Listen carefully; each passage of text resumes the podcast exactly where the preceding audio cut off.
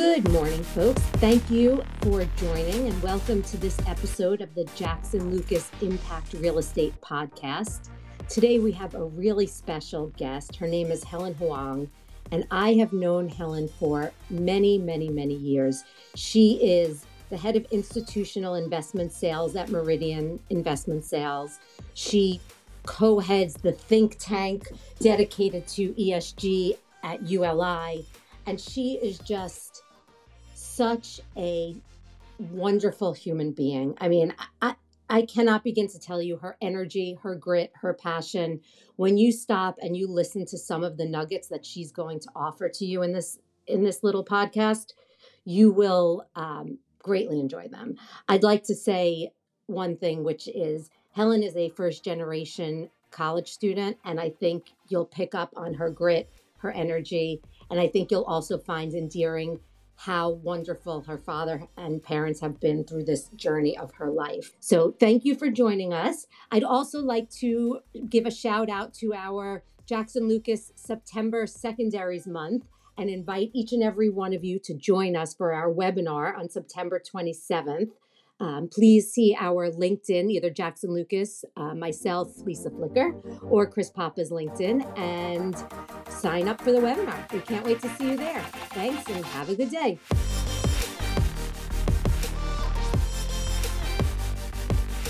Hello, Helen. Welcome to the Jackson Lucas Impact Real Estate Podcast. We're very excited to have you on today. How are you doing today? Good, good. Thank you so much for having having me. Um, I'm so used to saying having us because I'm always with my team, but uh, thank you for having me. I'm super excited to be here. Um, let's get this rolling. Absolutely, absolutely. Well, Helen, you are somebody that I have known for many years, not only because of the incredible work that you do, but because of the incredible work that you do also through ULI. And I've always sure. been extremely impressed with your involvement. And Thank you. Yeah, and I'm I'm hoping we're going to dig into all of that. Yes. But I'd love to just start out learning a little bit about how you got into real estate. Yeah, so I'll give you a little bit of I have an interesting background. Um, so I grew up in Korea until I was 14 in a small village in a province called Gyeonggi-do. And so I pretty much grew up there my entire life until 14. Like I'd never been on a plane, never been on a boat, like never traveled anywhere. I was pretty much that was pretty much my world for 14 wow. years. Yeah. it was a household of like 50 households. Oh. yeah, 50 families, that's it. And then my dad wanted a better life. Like he was a livestock broker at the time, amongst other things, and he really wanted a better life for us because at that time, this is in 1989 um, you can, you know, it was very, very difficult for you to break through the socioeconomic class, no matter how hard you worked, especially in a farmland. And he wanted a better life for us. He had his uh, family here in the US and in Canada, and they applied for visa for us. And we moved, the entire family moved over here in 1989 we moved to um, a very very crowded city called west new york new jersey which is which is one of the most densely populated cities in the country. So imagine me, a little farm girl, like you know, a farm teenager rather, going into a city where you see so many people and they're all so different, speaking different languages, and you know, it was a pretty big shock when we moved here.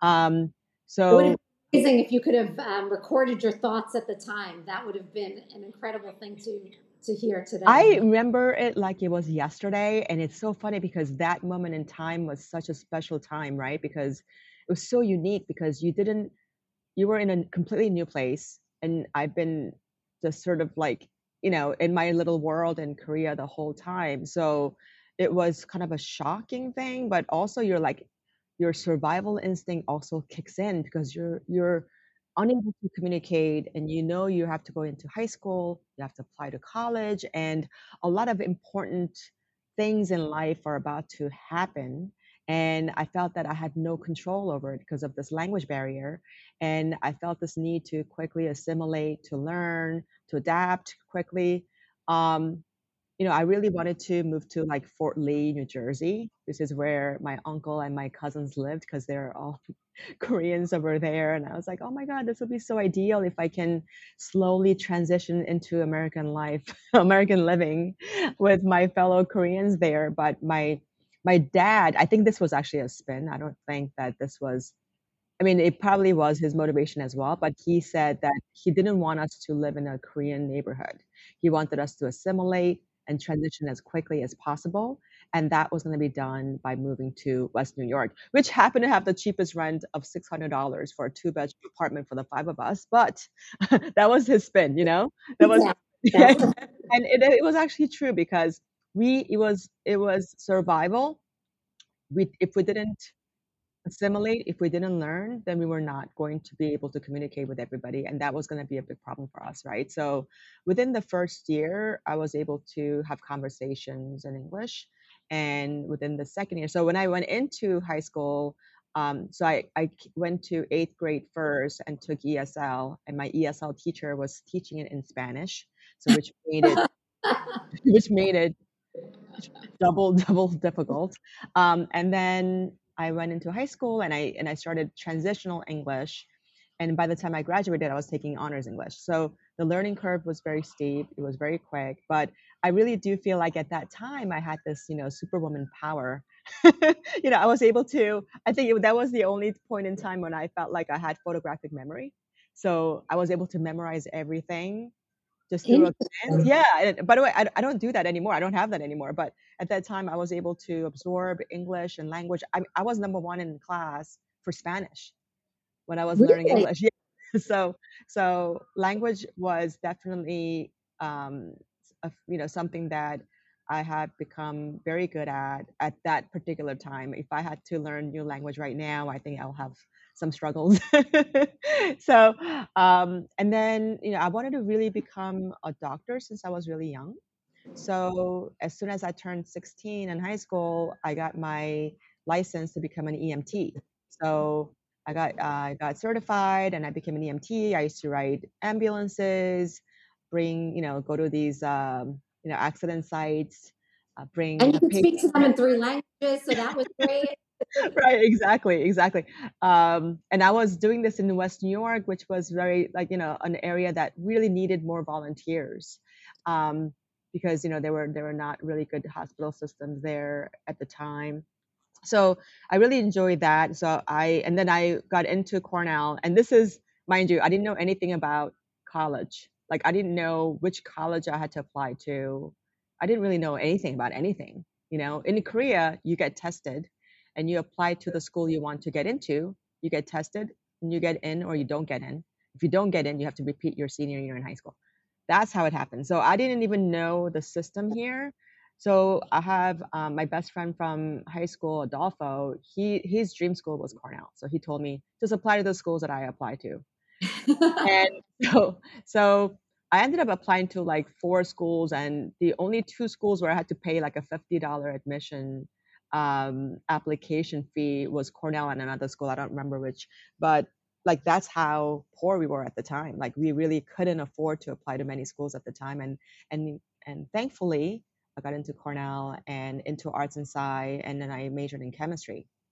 Um, and I thought that's what I was going to do until my second semester of junior year. My dad called me and said, "I, you know," he said, "I know you're really looking to become a doctor." And I respect that. But you realize we have no money to send you to school, you know? So he said, it's fine if you want to apply after. Like if you want to make some money and then go after, feel free to do that. But we really can't support you. We have, you know, your sister's coming, your brother's coming, you know, like you have two more coming into the college field. So we really cannot afford to pay for that. So that's when I transferred out of arts and sci and went into the hotel school to study finance. Um, and by the way, real estate was something that my dad and I picked out on this particular phone call where he was like, no money, no dinero for hospital, like, you know, medical, medical school. And you got to go find something else. So we're like, well, what should we, what should we do? Like, what should I do? You know, for several years. And we just literally just picked it out of a hat. Like, how about real estate? That seems like something I could dive into quickly, make quick money, and get out, and go back right. to the medical field. I can do this and then get out. Exactly, sure exactly. So, right. um, and then and then after graduating from college, so I did my I did like I think internship at Tishman Speyer Properties, which was really great. Um, I did an internship with Boyd Gaming and Mirage Resorts uh, for the Borgata uh, Resort development. And then after graduating from college, I started at Cushman and Wakefield. And the decision to join Cushman wasn't that easy because I had other offers. By the way, for six months I could not find a job.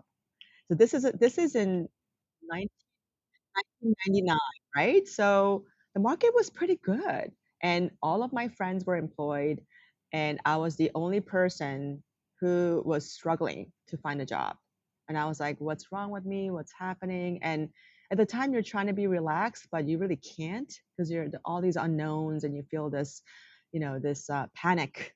Um, I right. gotta find something right away. I gotta find something right away.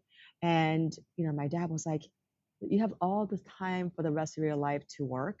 You just need to relax and and as soon as I relaxed, I got like three offers. You know, that sounds incredible, by the way. Yeah, yeah, yeah, yeah. No, he is. And Come on. Which we'll yeah, which we'll talk about. And basically I had offers from different fields of real estate. And I think at the time Cushman offered me like forty thousand dollars. And then um, my my top choice offered me like sixty thousand. And that's twenty thousand dollar difference, fifty percent difference, right? And which was a huge difference for me. And I told my dad I'm gonna go with 60 60k.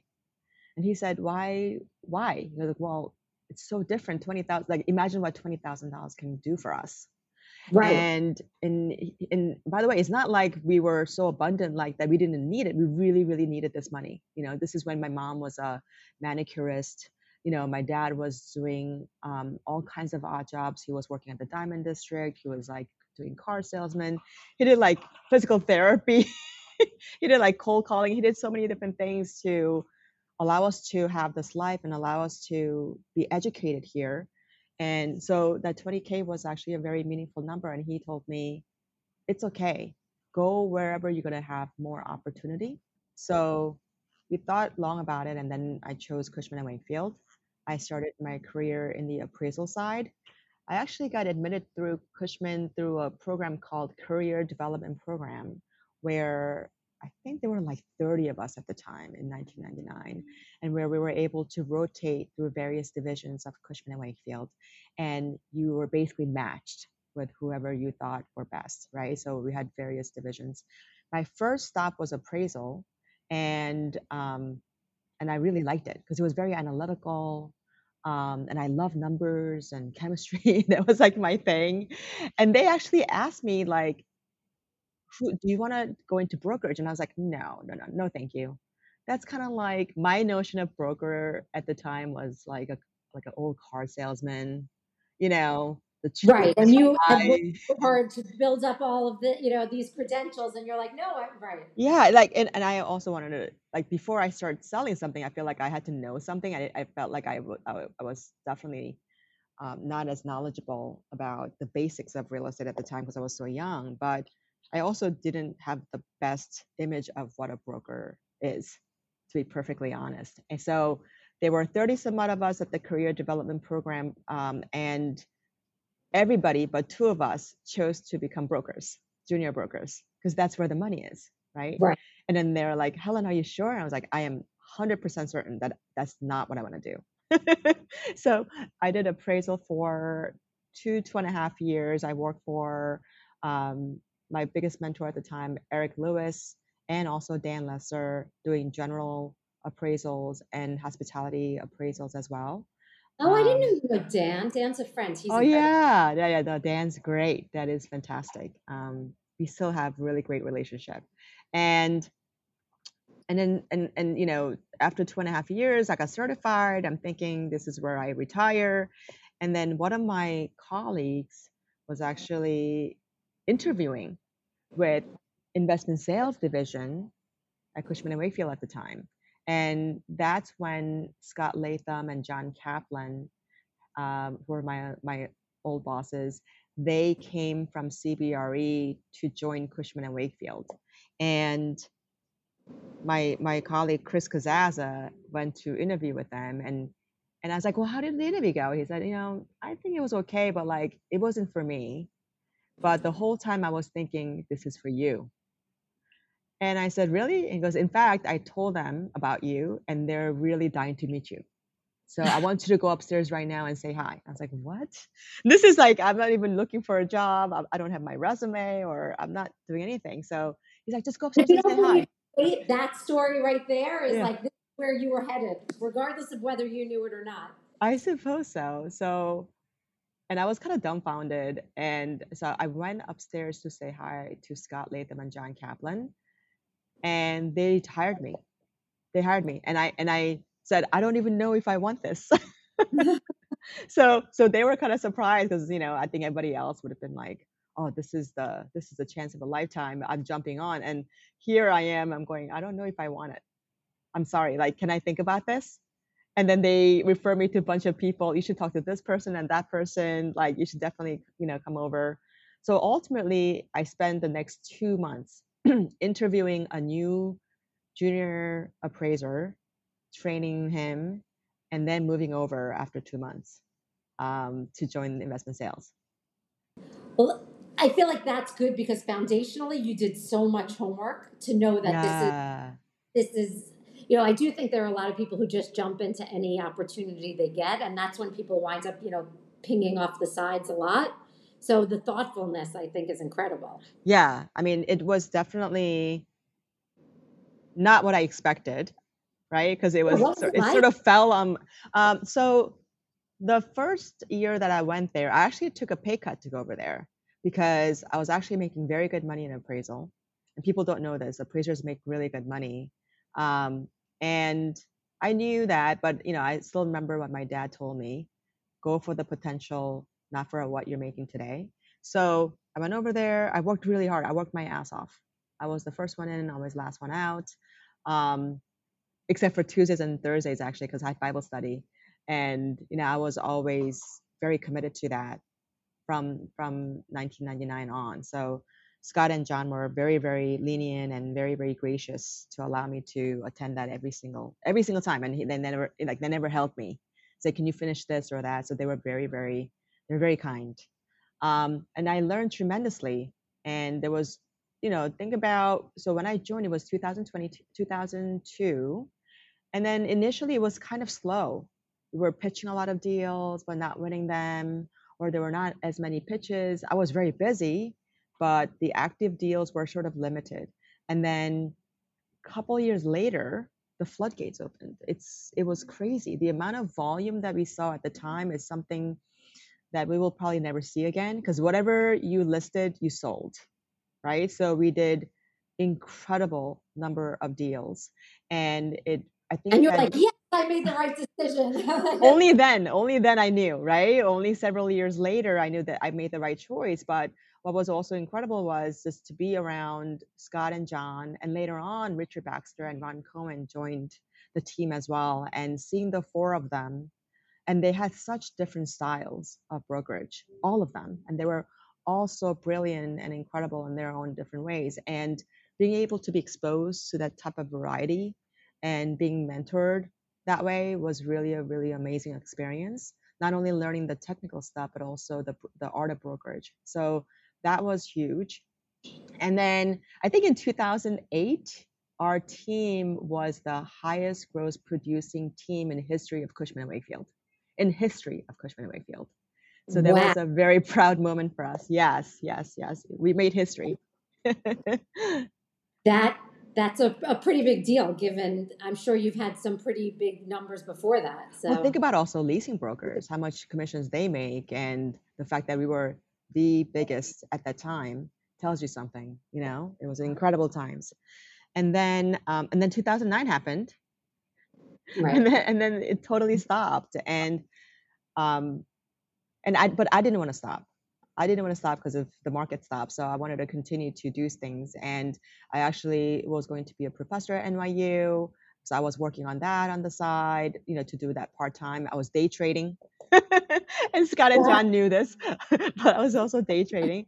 And then the other thing I was doing is I was, I was cultivating international investor relationships. So, for example, you know, I went to Korea with John Kaplan, coordinated uh, real estate seminars with all the major institutional investors in Korea. Um, and so that was being done in 2009. Come now, here's the history of real estate. This is where the real estate market's headed. You should come right now. Like, so we were doing that sort of all over the world. So I think a lot of people wanted to take off, and I stayed and I kept at it at that time, which was really difficult. And then the market came back in 2010, 11, you know?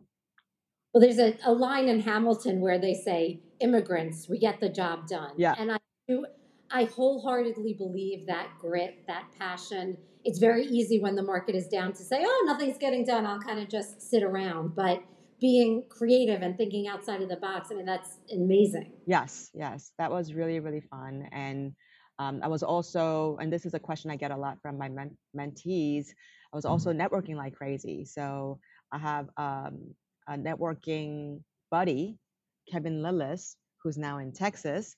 Um, he he and I used to co-host a lot of events, and we used to do like Hold'em, which was a huge thing at the time, and we got sponsored by hotels, so we can play Hold'em at their hotel and get free bar service, open bar, free food, you know. Um, so we used to do that. What a great idea! I know, and we used to do also Muay Thai, kickboxing. We used to buy a whole section in front invite our clients over and go watch boxing together, things like that. So we were doing that.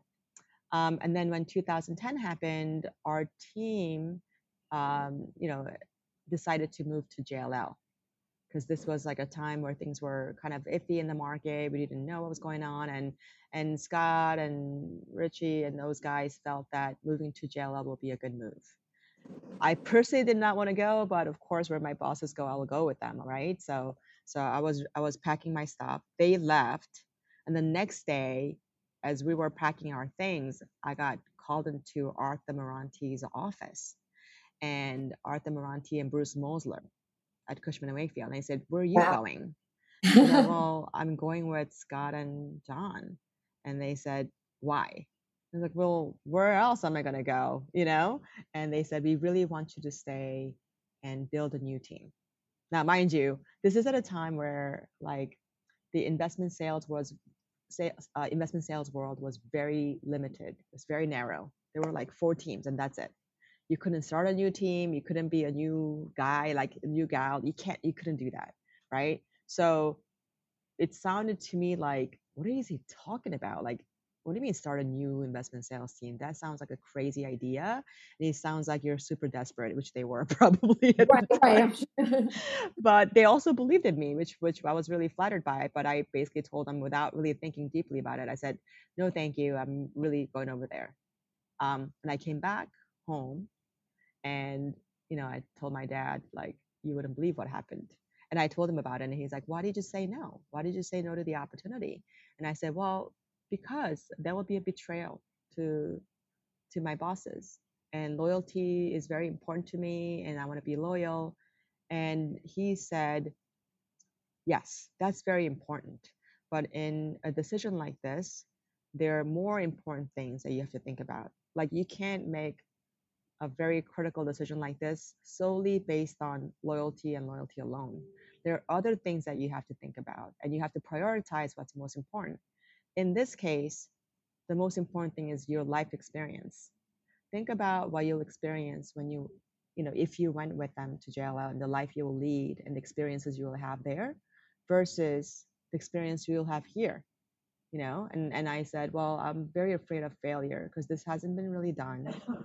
There are four guys and four gals and, you know, um, four teams that led and dominated the investment sales market. And I just didn't think that was something I could do.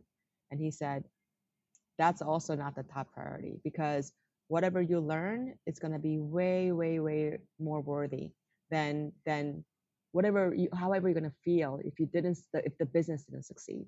And as long as you your life is successful and that you're going to enrich yourself through more experiences, then that's going to be much, much better in the long haul than you experiencing this and then, you know, fearing that you're never going to make it. Like you just, you just have to go with it. You have to go with it. You have to experience it. So the next day I went. And, I should be a career coach. I mean, I'm, I know. I'm work here with some of my candidates. That's incredible. And I feel like this advice is just it it stands the test of time, right? Like yeah. it's loyalty to people, but it's also loyalty to yourself. Yeah, that's right. That's right. And then thinking sort of outside the career, it's about life more than the career, right? It's about right. your you more than who you are in this industry. So I that resonated with me. So the next day I went back to Arthur and Bruce and said, "Okay, I'll do it." I'll do it. And they were like, we're so glad. Of course, it wasn't easy. Like when we when I was announced, well, before the announcement, actually, I had to call Scott and John, right? Because uh, that must have to deliver the news. And I, yeah, I told them, please do not do any PR until I speak to them in person, and I want to deliver this news in person because I have to do this in a really respectful way. So I met with them at Hillstone, and and I and I went there with Karen Wiedemann, who was also working for Scott and John at the Scott and John at that time, but decided to stay with me at Cushman and Wakefield. So she's been with me for now 20 20 some odd years you know so so wow. she came with me to deliver the news and i saw them and i just broke down and that was the probably the first time and the last time i cried at work and i said i am very sorry but this is an opportunity that i can't really give up and I am sure if you are in my position, you will understand. It might take some time for you to understand, but but this is this is what I am choosing to do. And but none of it really came out the way I thought because I was crying and it was just delirious. And and Karen was like, I think what she's trying to tell you is that she's staying at Cushman. um, but you know they they were look it was i'm sure it was a shocker and i think i sort of put myself in their position if let's say you know my my colleagues like brian chapa or yasmin Kharatpei, if they came to me and said hey i'm starting my own team I, like I, I kind of think about that, you know, like yeah, I, I will see how shocking that would be, and the feeling that I would feel you know, a little bit of anger, probably. you know, it's a thing, right? Yeah, yeah. So, but, but they were very gracious, and you know, I actually just had dinner and lunch with Scott and John, um, and they're still my mentors. They're incredible people, and I'm so thankful to have them by my side still. And I still text them and email them all the time. In fact, they actually um, Scott referred me um, our colleague Ian Schoenfeld, who joined us several years ago, and he used to work for me, but he's great. You should you should hire him. And I hired him, and he's great. You know, so so they've been they've been so great. But so that was a really tough part. But also dealing with sort of the external factors like people within Cushman and Wakefield and outside of Cushman and Wakefield were very much a naysayer of me stepping into this spot. Um, and a lot of folks within Cushman at the time were saying like, why does she deserve this? right? Why does she deserve it? And there were other people who were more than capable of taking that position. And I didn't disagree because I haven't really proven myself. And it was a tough time at Cushman because this, this huge team had just left and now they're stuck with me at the time and they feel like, oh no, this is not good for the company. So there was a lot of scrutiny. I'm interested. What did they, what do you think they saw in you that made them believe that you would be able to do this because I, a lot of people often ask me how do i know when i'm ready to take the next step or how do i know if I, and uh, so i'm wondering yeah. if there is something that you could think of that no that's a great question maybe just who you were but i mean i personally don't think i was ready but i don't think anybody is truly ready when they're making the next step i think there's always this um, jump you have to make, right? There's no ground there. You're not stepping on anything. You just have to sort of, sort of jump and you hope that you land. Um, I felt like technically I was very savvy. I think I was a good broker, but to be able to lead a team is, a, is something very different. You gotta like you gotta just do it and be able to grow and know that you're going to be not so great in the beginning, but will be fantastic later. Like that's just the way everything comes. Like when I speak English, right? Like when I was learning English for the first time, everybody was asking me, like, excuse me, I don't understand. Can you please repeat yourself? Can you please say that again? And I really hated hearing that. But if you don't go through thousands of those, you're just never going to speak English well, right? It's same thing. I think it really has to be no one's going to be truly truly ready. I think at the time I was probably maybe 50% ready. As a leader, I was 50% ready. Uh, maybe so, maybe so. But so that was that was the biggest challenge for me. But I, I, I was a bit more relaxed about it than most people who were criticizing what was happening because I felt very strongly, and I'm not sure exactly where the where the confidence or the assurance came. After a couple of months, I thought I can do this, and this is gonna be okay. And and I know like Karen Wiedemann, who stayed with me, she was also struggling to step into her new role, and I told her, this is gonna work out great. This is gonna be great. Just trust me. And it's not to say there were moments where I forgot my name in a meeting, you know, or the property address, um, for sure, because I, I definitely felt like, you know, I, I was pretending to be a leader that I wasn't. I was pretending to fit into that position and I wasn't really ready. I felt that way. And that was that was my honest feeling at the time.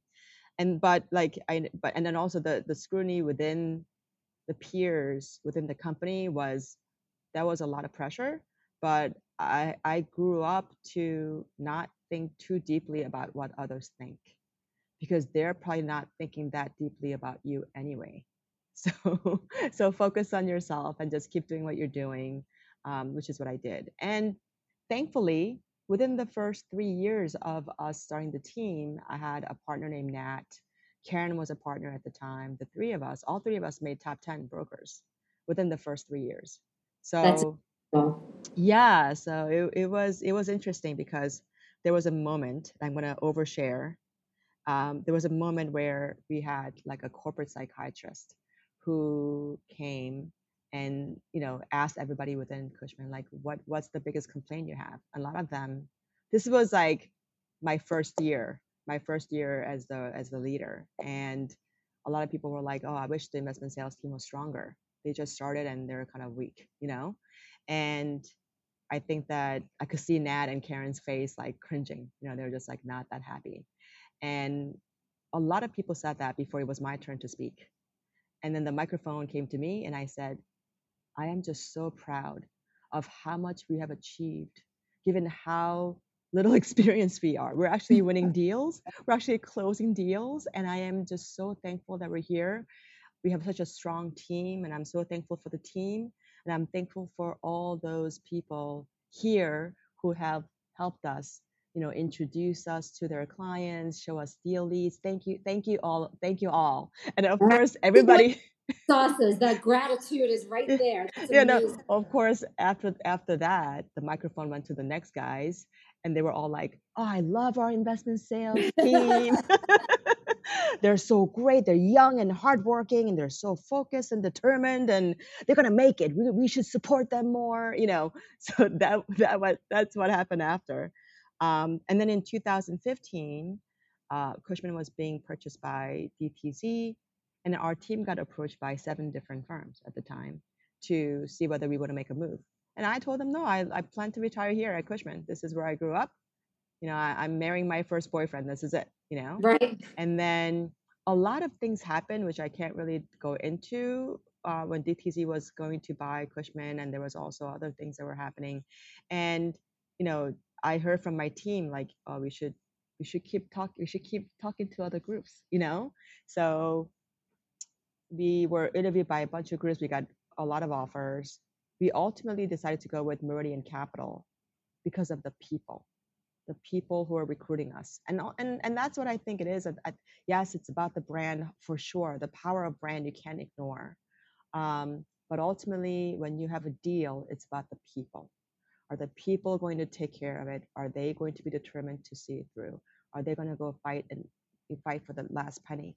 And the people that i met which was ralph herzka uh, yoni goodman they were so persistent in, in tracking us and then we had so many meetings so many meetings and they they also dug in very very into detail about the productions we had, who procured the deal, um, how it was executed. And I thought I love that. I was like, they were doing their full due diligence.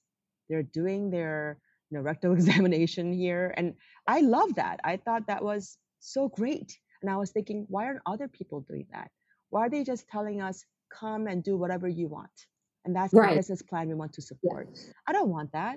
I want it to be collaborative. I want it to work. I want it to work long term and be sustainable. So, so ultimately, we took a vote. The team took a vote, and we all voted Meridian. So we joined Meridian. Yeah, we joined Meridian in 2015, which in some people's perspective might have been a little risky because they didn't, they never had investment sales team, but they had an incredible um, financing brokerage division um, which was basically number one or number two each year in terms of volume, in terms of number of deals. Um, and then and the, the, the connections they have in New York City market was just unmatched. If you just look at their volume in New York City, you add number two, three, four, five together, and they still cannot beat Meridian. It's incredible. Wow. And we were thinking, what's their secret sauce? Like, how are they doing this? So we were really curious. Um, so that's why we joined, and we've been here since. Excellent. Well, can you tell us what the secret sauce is? I would say there are a lot of secret sauces. Um, I think one is the leaders of the group. So we have these Monday morning meetings where the top producers of the company get together. And Ralph Herzka, he hosts it.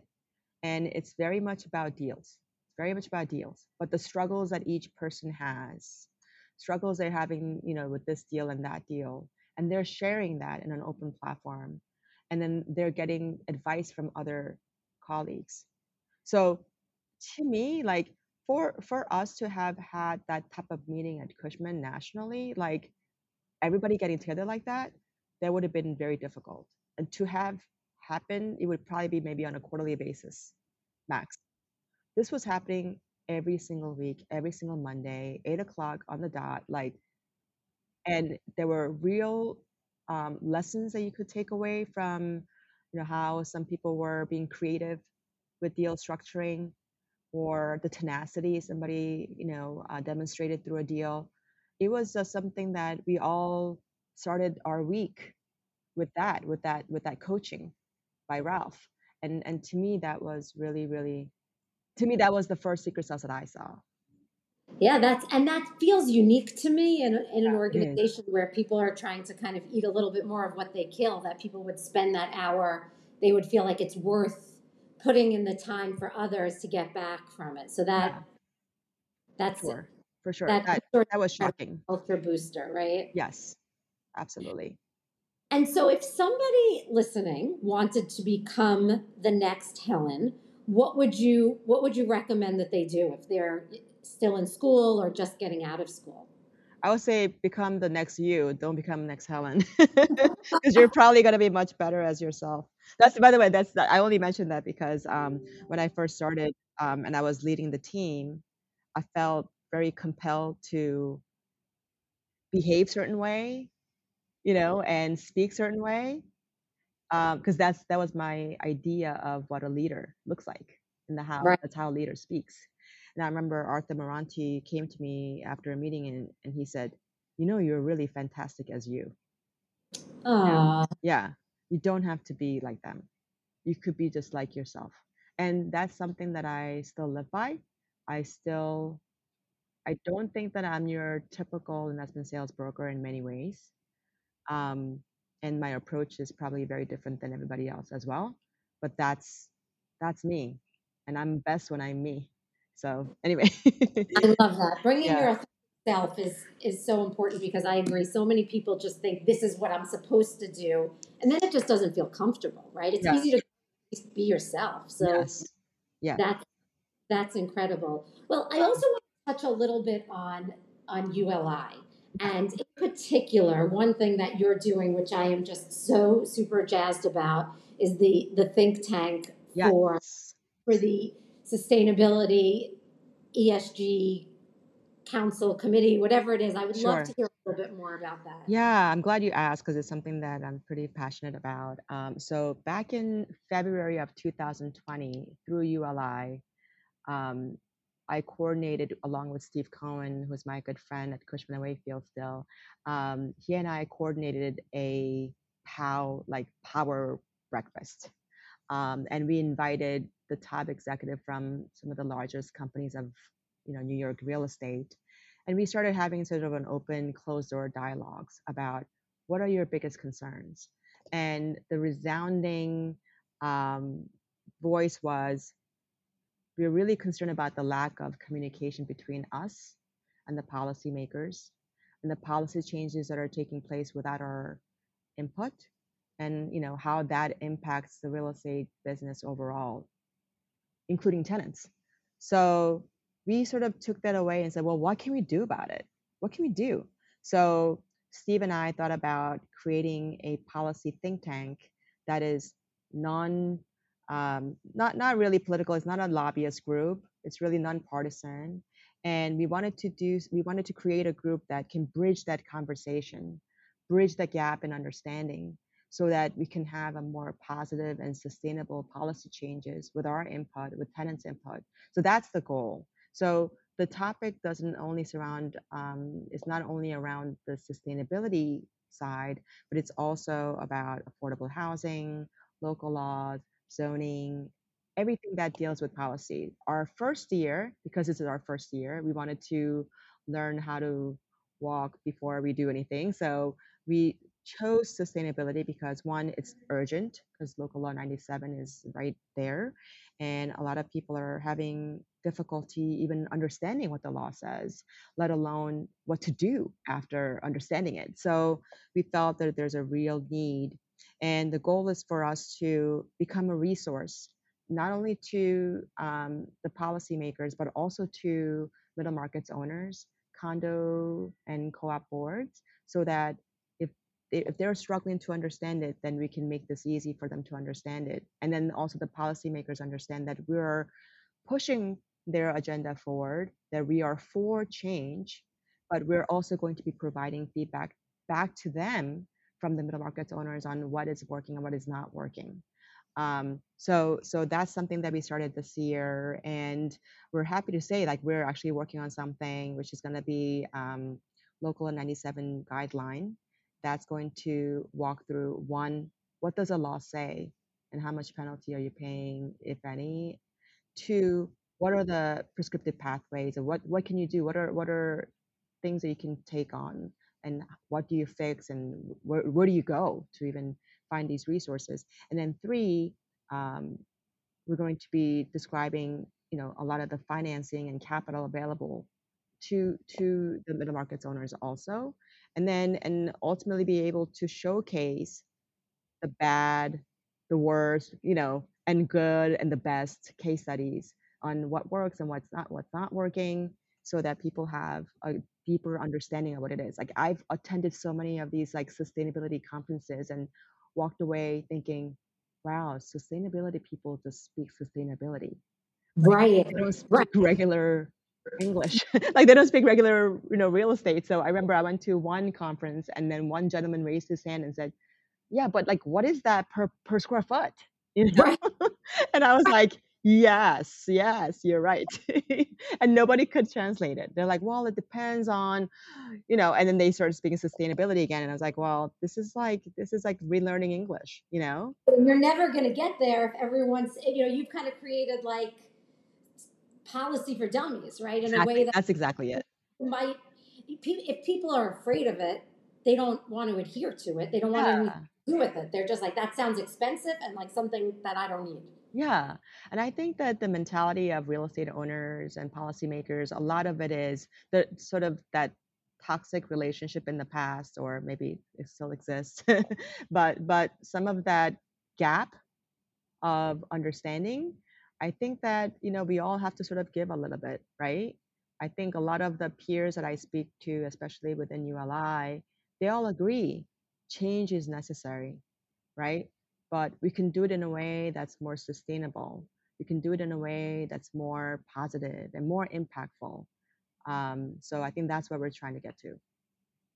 I love that. Well, for, on, on behalf of of all the real estate community, I say thank you for doing that because it's it's a heavy lift and in some regards perhaps thankless. But Yeah, it, it is a lot of work, and and um, there are so many think tank members who are sustainability experts that that are owed that credit, and I'm I'm the layman that comes and says, I don't, I still don't get it, you know.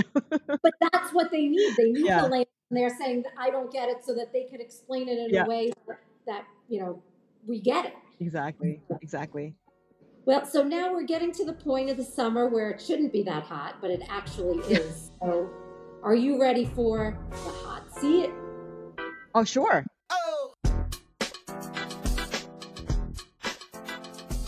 The hot seat is sponsored by KK Reset. KK Reset is an HR management and outsourcing consulting firm that specializes in helping organizations to reset their culture, structure, and path. They do this through services which include comprehensive consultation to identify gaps and opportunities for corporate training programs, HR services, and career mapping services. They've collaborated with nonprofit, startups, and academic organizations to protect them from liabilities, reduce turnover, and preserve their brands. They have also collaborated with a number of my clients on the real estate front who are not large enough to have their own in-house HR program. So they outsource it to KK Reset. KK Reset comes in, maybe sits on site a couple days a week, and provides you know everything you need from an HR perspective for your for your firm. So it's a great uh, resource for those shops who just maybe it doesn't make sense for them to have in-house HR function. Um, so please check them out at kkreset.com. K K R E S E T.com. Sure, let's do it. Excellent, excellent. Okay, so first question is Do you have a book or podcast recommendation? Oh, that's very easy, and it's going to be somewhat self-serving. Um, so I have a podcast. You do? I do have a podcast called Ask Life, which is um, a podcast that tries to bring the teachings of the Bible into everyday world.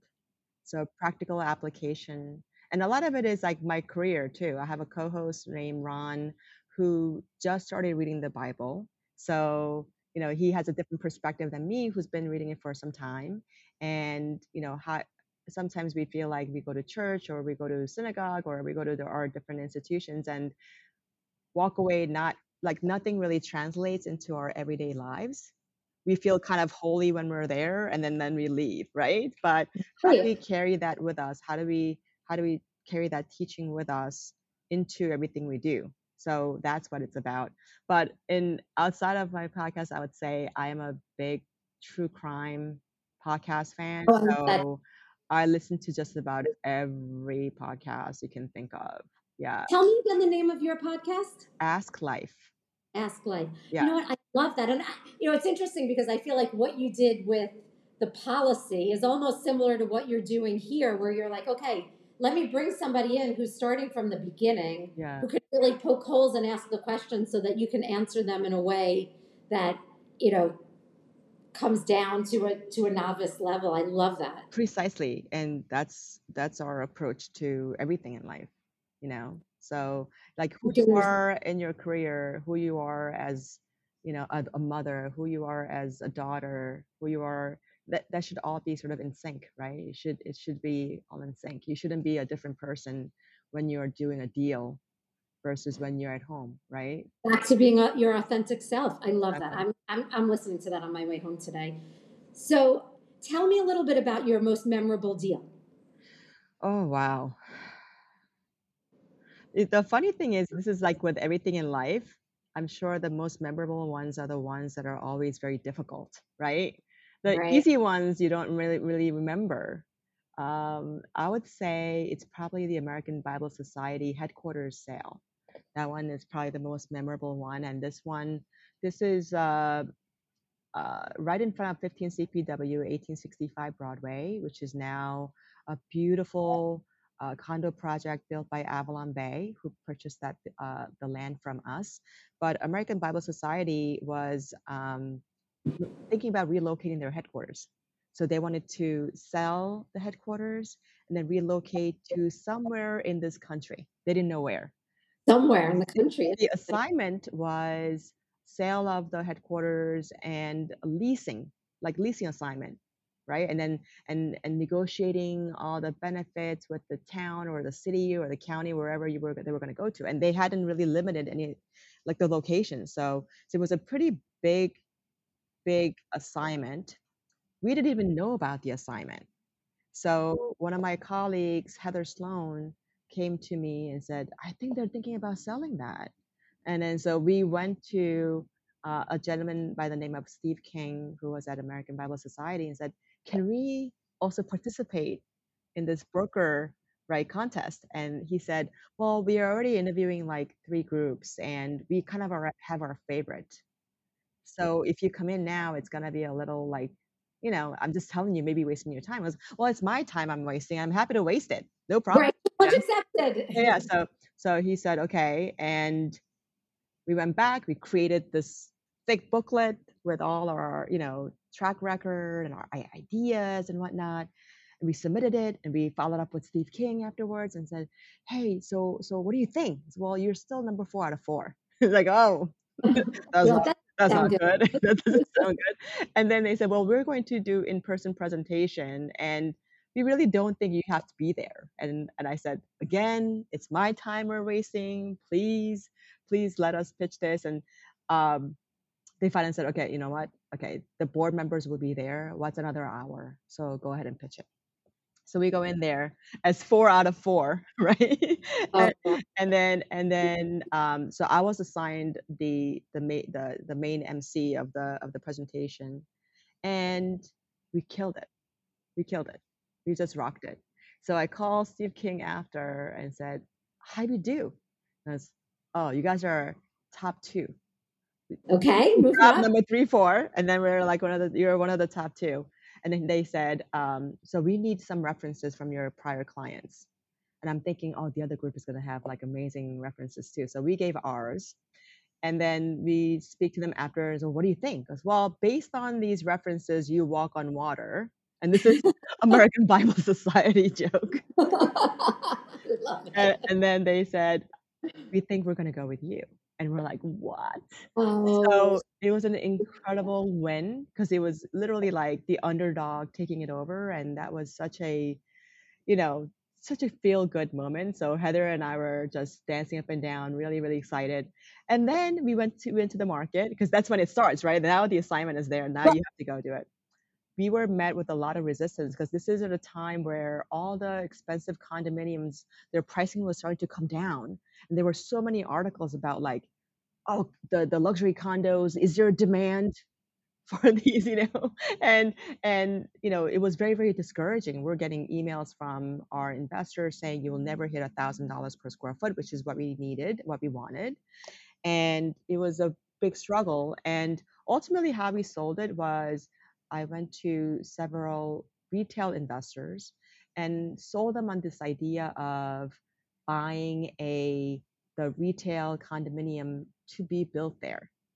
It's like, what if you submit an offer right now and we can we can sell it to you and then you can close on it upon delivery of that retail condo. And we got a, such a big price for it so that most of the residential investors thought the residential square footage basis is so reasonable. We should be able to do this, you know? So that's how we sold it to Avalon Bay.